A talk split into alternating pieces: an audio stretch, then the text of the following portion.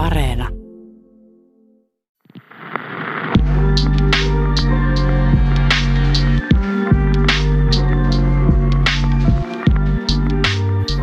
Elokuun 10. päivä vuonna 2015, maanantai-ilta. Kauan odotetun elokuvan maailman ensinä iltanäytös on juuri päättynyt. Los Angelesin LA Live tapahtumakeskuksen elokuvateatterista purkautuu joukko nimekkäitä julkkiksia. Yleisö on juuri nähnyt elämäkerrallisen draama-elokuvan Straight Outta Compton, joka kertoo legendaarisen yhdysvaltalaisen rap-ryhmä NWAn tarinan. Elokuva on saanut nimensä NWAn vuonna 1988 ilmestyneen debuittilevyn mukaan, ja elokuvan tuotannossa ovat olleet mukana yhtyeen jäsenet Ice Cube ja Dr. Dre. Yksi olennainen henkilö kuitenkin puuttuu niin elokuvasta kuin vieraskavalkaadista. Missä on laulaja räppäri Michelle Lay? Minä olen Heini. Ja mä olen Inka. Tämä podcast käsittelee hiphopin salattuja tositarinoita. Niitä, joista haluat tietää lisää. Niitä, joista jokaisen kuuluisi tietää enemmän ymmärtääkseen hiphoppia sekä yhteiskuntaa paremmin. Tervetuloa meidän seuraan.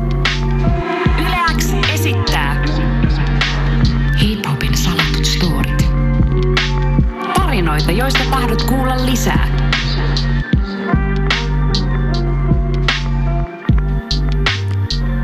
Tässä jaksossa me käsitellään R&B-laulaja Michelle Leitä ja hänen huonoa kohteluaan usean nimekkään ratkentan toimijan osalta.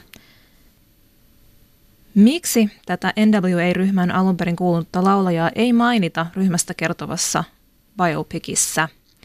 Mitä muuta tarinasta jäi kertomatta Michelleen poissaolon myötä? Mitä hänen kohtelunsa kertoo naisten asemasta miehisellä hip-hop-kentällä erityisesti 80- ja 90-luvulla, mutta myös nykypäivänä? Inka, oliko sä kuullut Michelleistä ennen tätä jaksoa? No pakko myöntää, että en ainakaan muista, että olisin kuullut, kun alettiin tätä, tätä aihetta pohtimaan. Joo, mulla on sama, että mä törmäsin tosiaan tota Straight Outta Compton elokuvan ja sen jälkeisen keskustelun seurauksena tähän.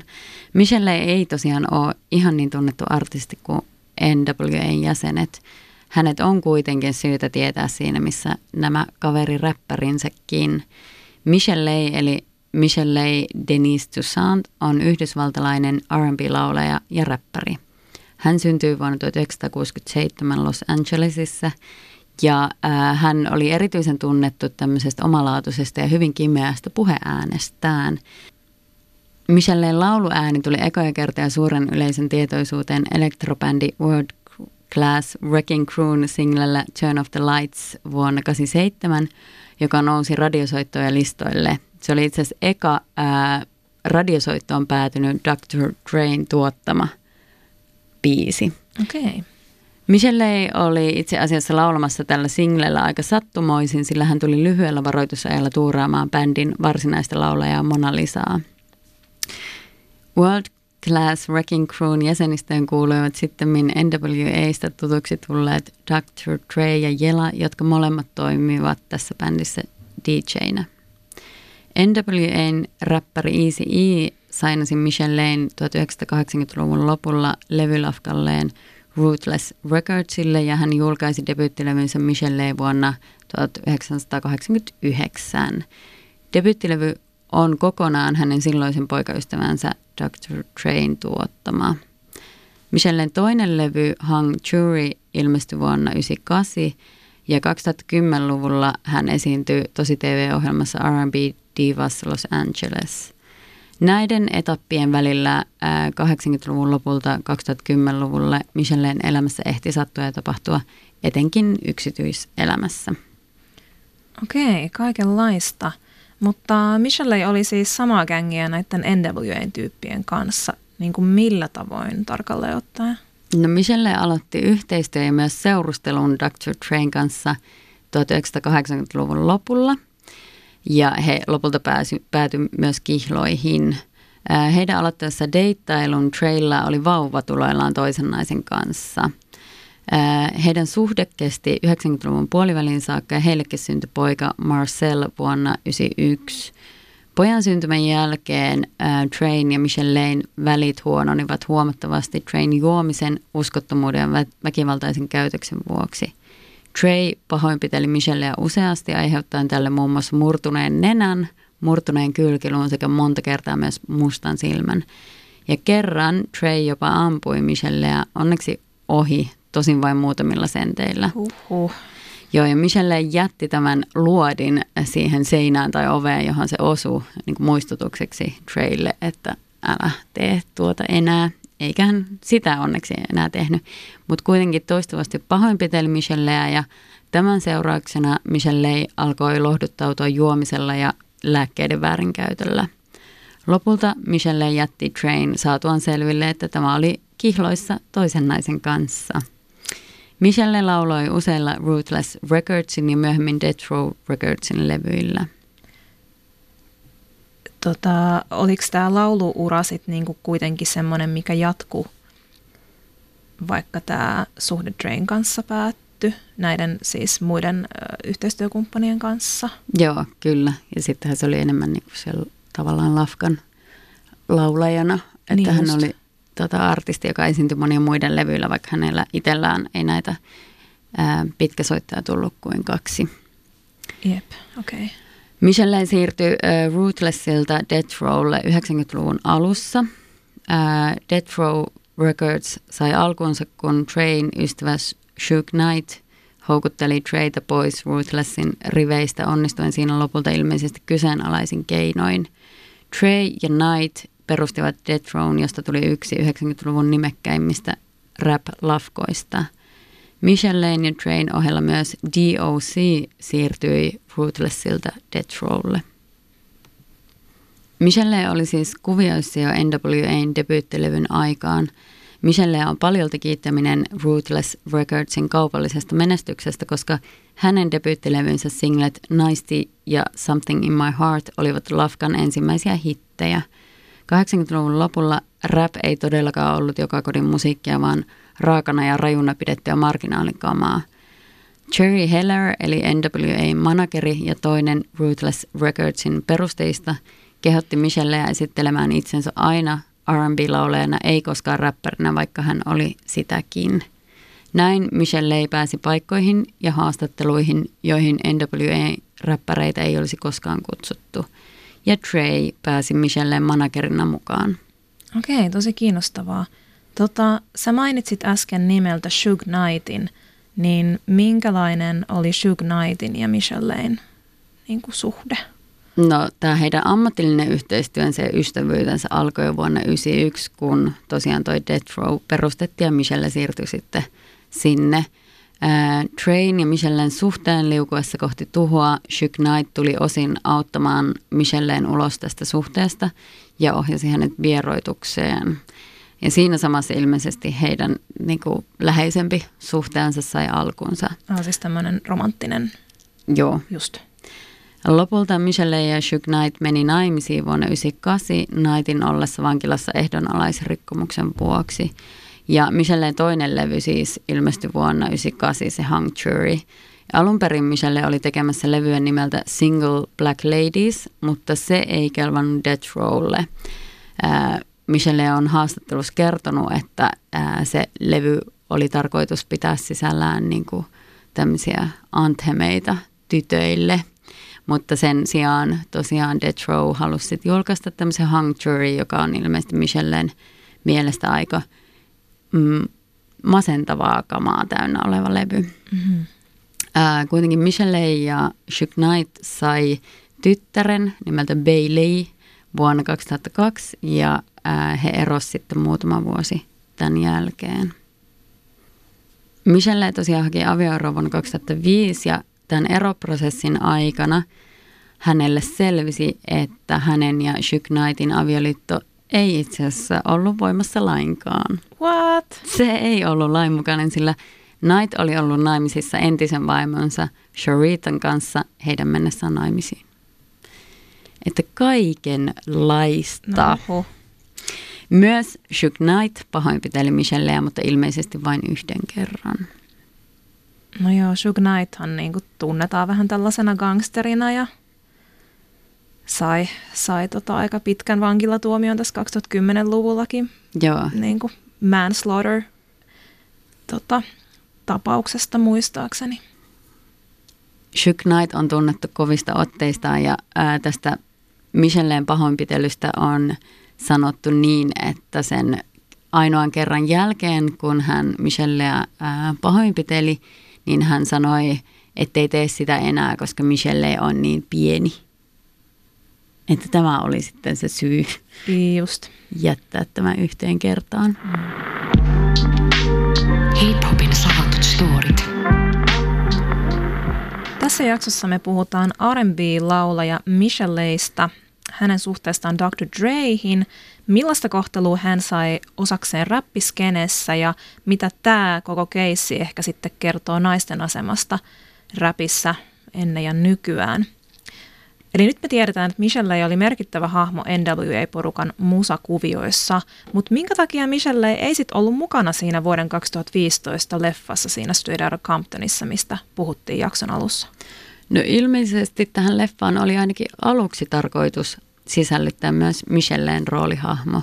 Michelle kertoo kuulleensa, että leffaan kästettiin myös hänen hahmonsa näyttelijä ja jopa kuvattiin kohtauksia tämän hänen hahmonsa kanssa, mutta Dr. Dre lopulta päätti, ettei Michellen sisältäviä kohtauksia oteta leffaan lainkaan.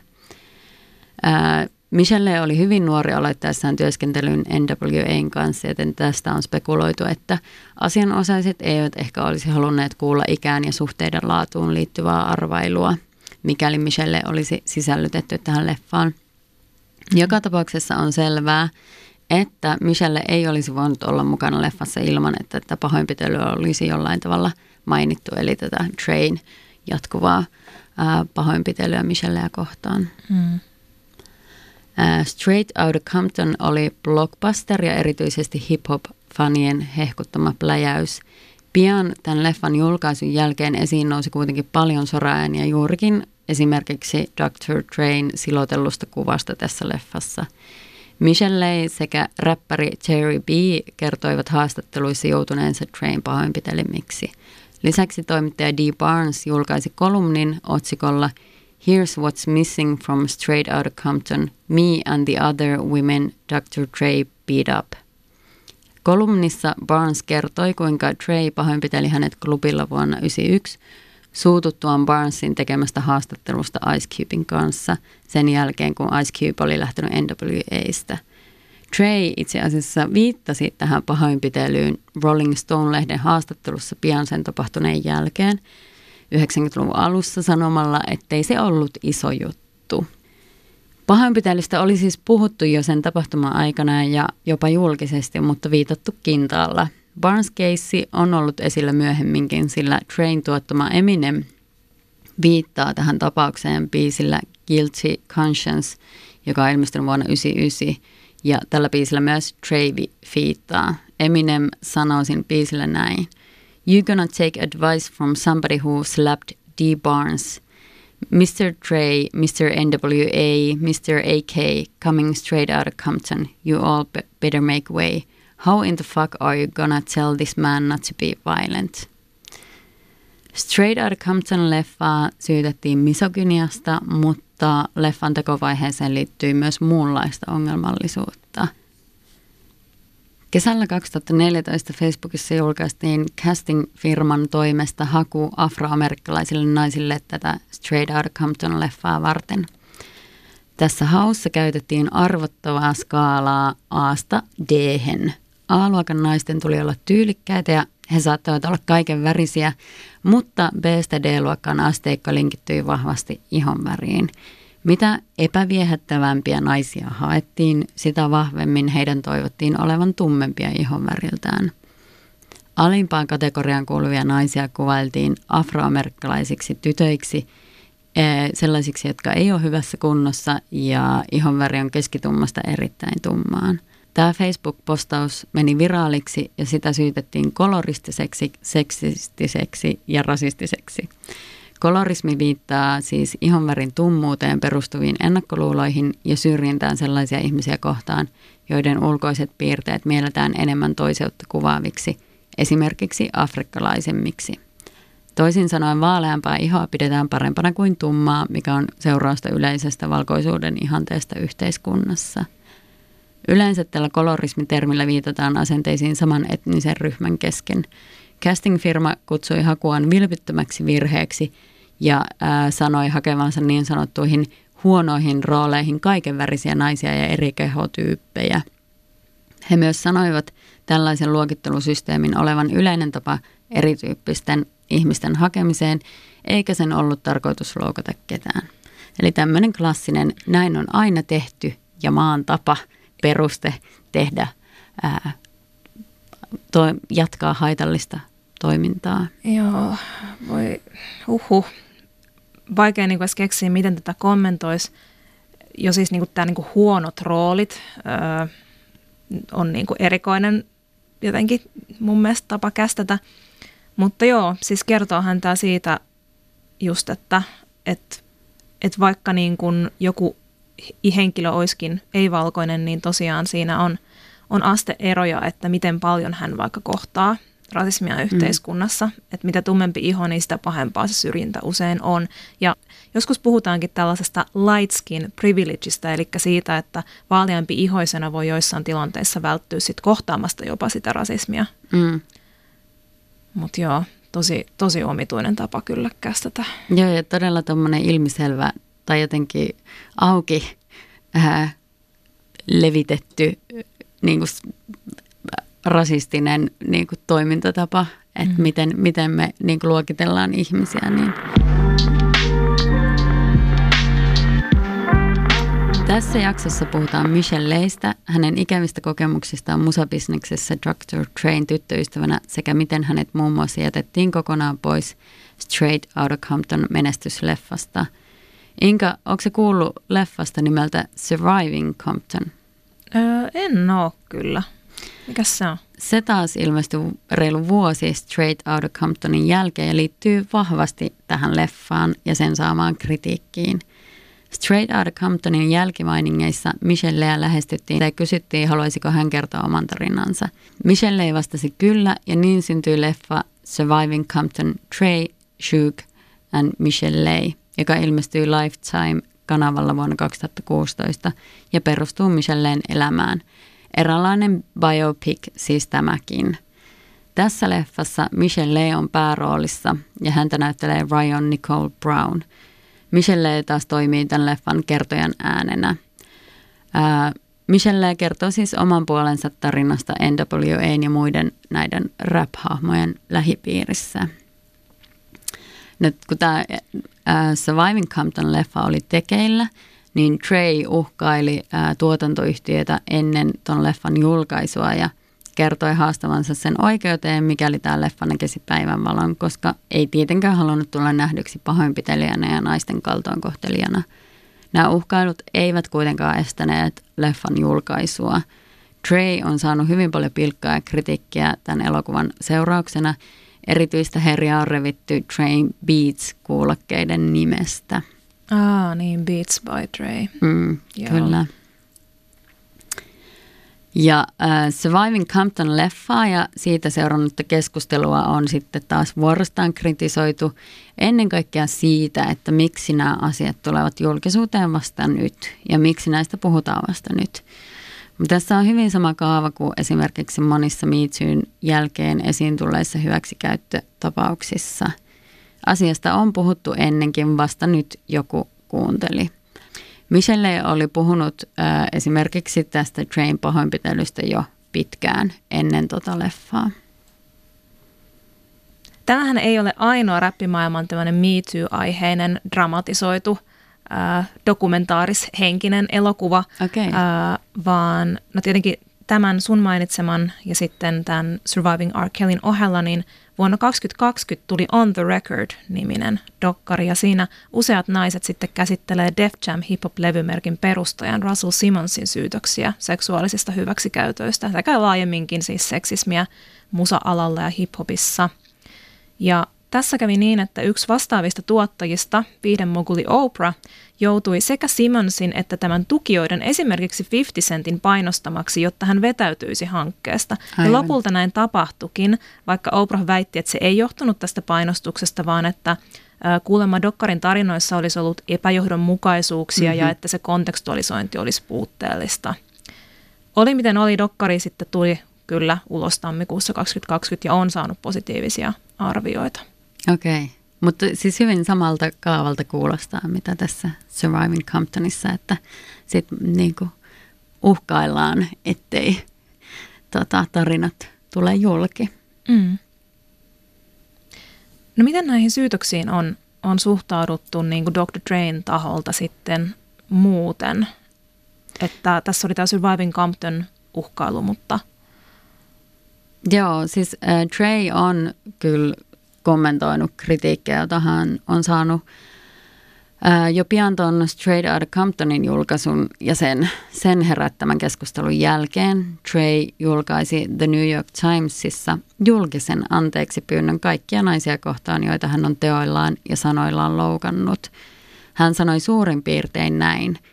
Olen pahoillani kaikkia loukkaamiani naisia kohtaan – 25 vuotta sitten olin liikaa juova nuori mies, jolla ei ollut kunnon käsitystä elämästä.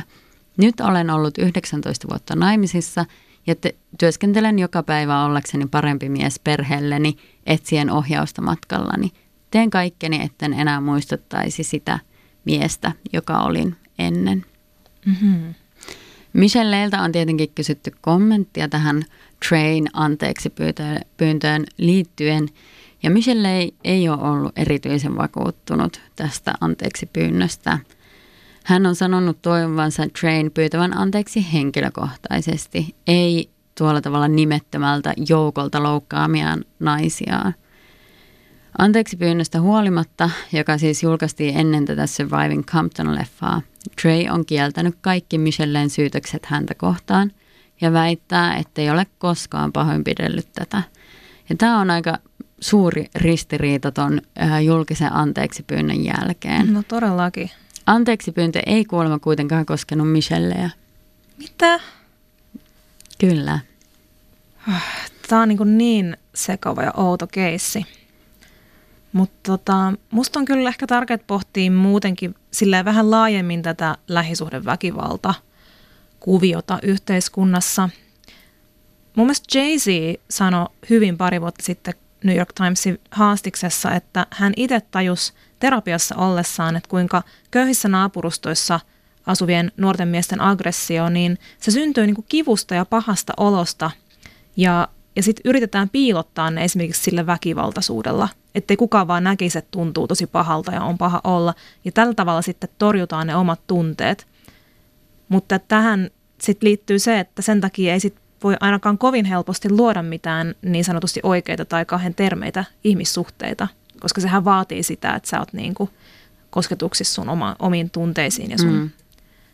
sun tunnemaailmaan. Mm. Et en tiedä, ehkä jos Dr. Drake olisi saanut elää turvattua elämää tai vaikka käynyt terapiassa, jossa käsitellä asioita, niin tällainen väkivallan kierre olisi saatu katkaistua. Tai mä ainakin niin kuin, mä sanoisin tätä väkivallan kierteeksi, koska tämä, tämä niin kuin kaikki vaikuttaa siltä, että se on ollut hyvin toistuva kaava. Mm, kyllä se on ollut niin kuin ratkaisu asioihin. Mm. Dr. Drehan on itse kasvanut aika karulla asuinalueella tuolla Comptonissa, Losissa, missä on siis köyhyyttä ja, ja sit siihen liittyviä kaikenlaisia sosiaalisia ongelmia, niin kuin vaikka huumekauppaa ja väkivaltaa. Ja Dre on avioero perheestä ja hän joutui muun muassa jengiväkivallan takia vaihtamaan koulua lapsena – sen lisäksi, että perhe sitten muutenkin muutti paljon ympäriinsä. Et ei kovin niin kuin stabiilit kasvuolot, jos näin voisi sanoa. Mm. Ja tietenkin tämän kaiken päälle niin mustana miehenä hän on joutunut kokea paljon rasismia yhteiskunnassa ja tästähän muun muassa NWA Musakin kertoo. Niin, niin kyllä tällaiset kasvuolot luo väkisinkin traumaja nuorelle ihmiselle ja sitten se käsittelemätön trauma saattaa näkyä myöhemmin ongelmallisena käytöksenä. Tämä nyt ei tietenkään oikeuta ketään kohtelemaan muita väkivaltaisesti eikä toisaalta kaikista samankaltaisissa oloissa kasvavista ihmisistä tule väkivaltaisia. Et koko tämä asia on paljon monimutkaisempi, mutta ehkä tämän taustan tiedostaminen voi auttaa sitten tajuamaan vähän, että mistä se nyt voisi kummuta se Drain toistuva väkivaltainen käytös näissä hänen parisuhteissaan. Mm, kyllä. Ja siis tutkimusten mukaan on ihan yksiselitteisesti todettu, että esimerkiksi alhaisempi koulutus ja tulotaso, perusresurssien puute ja semmoinen yleinen turvattomuuden tunne niin johtaa helpommin väkivaltaiseen käytökseen. Ja jos mietitään, että mitä yhteiskunnallisia seurauksia rasismilla on, niin yksilöiden kohdalla se on just niin, että sitten ei välttämättä saa töitä, ei saa asuntoa ja niin edelleen. Eli sitten niitä perusresursseja puuttuu. Et me helposti kuvitellaan, että rasismi on vaan sitä, että joku huutaa jotain herjauksia jossain kadulla, mutta rasismihan on tosiaan myös rakenteellista. Mm, ja ennen kaikkea sitä. Kyllä. Et jos me nyt lasketaan yhteen A ensinnäkin, että miten mustat miehet joutuu kokea voimattomuutta rasistisessa yhteiskunnassa, jossa mustille ja muille ei-valkoisille tolkutetaan koko ajan, että te olette paljon huonompia kuin kaikki muut. Ihan niin kuin populaarikulttuurista lähtien. Mm. Ja sitten toisaalta B, ää, jos mietitään tätä vallalla olevaa patriarkaalista käsitystä, että väkivalta on maskuliinista, väkivalta on ratkaisu asioihin, niin tässä on jo pari aika painavaa syytä, mitkä voisit just johtaa mustien miesten väkivaltaiseen käytökseen parisuhteessa. Mm. Ja koska rakenteellisesti heikommassa asemassa yhteiskunnassa sitten on oikeastaan vain musta nainen suhteessa mustiin miehiin, niin sen takia tämä väkivaltainen käytös on sitten ehkä helpointa kohdistaa just heihin. Mm. Storit. Tässä jaksossa me on käsitelty laulaja Michelle Leita ja mitä hänen kohtelunsa räppiskenessä kertoo sitten ehkä yleisemminkin naisten asemasta tuolla miehisellä hip-hop-kentällä ennen ja nykyään. Hei, niin tiedätkö että mitä Michelleille tänä päivänä nyt sitten kuuluu? Joo, Michelle on ollut paljon nyt julkisuudessa sekä tuon Straight Outta Comptonin että Surviving Comptonin jälkeen. Ää, Michelle on puhunut tämän Surviving Compton-leffan olleen hänelle aika rankka kokemus, sillä vasta katsoessaan tuota leffaa hän on tajunnut, kuinka väkivaltaisessa parisuhteessa hän on elänyt ja millaiseen epätoivon toi pahoinpitely hänet ajoi. Hän on kuitenkin tyytyväinen ja iloinen, että se leffa on tehty, koska se on tarkoitus toimia niin kuin vertaistukena muille samankaltaisessa tilanteessa oleville ihmisille. Ja nykyään ää, hän on kertonut olevansa hyvässä ää, tilanteessa elämässään ja olevansa onnellinen. Hän ei vaikuta myöskään tippaakaan katkeralta, vaan muistelee myös Ruthless Recordsin aikoja luovana ja hauskana aikana, jolloin musiikin tekeminen oli parhaimmillaan jopa taianomaista. Hän on myös sanonut Straight Outta Comptonista, että totta kai elokuva on sellainen kuin se on, koska se on heidän tarinansa ja heillä on kaikki raha ja valta kertoa se siten kuin he haluavat. Hmm. Jättää kertomatta sitten joitain asioita. Niinpä. Mutta onneksi nyt myös Michelle tarina on päässyt kuuluviin. Niinpä. Mm, Michellen vaikutus kuuluu musiikissa vielä 2000-luvulla. Tähän loppuun mä haluaisin suositella amerikkalaisen laulaja lauluntekijä Kellanin biisiä S.I.M., joka on ilmestynyt Kellanin ekalla mixtapeilla Cloud 19 vuonna 2014. Tässä biisissä samplätään Michellein biisiä If, joka oli hänen debyytillään. Tämä alkuperäisbiisi on myös ehdottomasti kuuntelemisen arvoinen.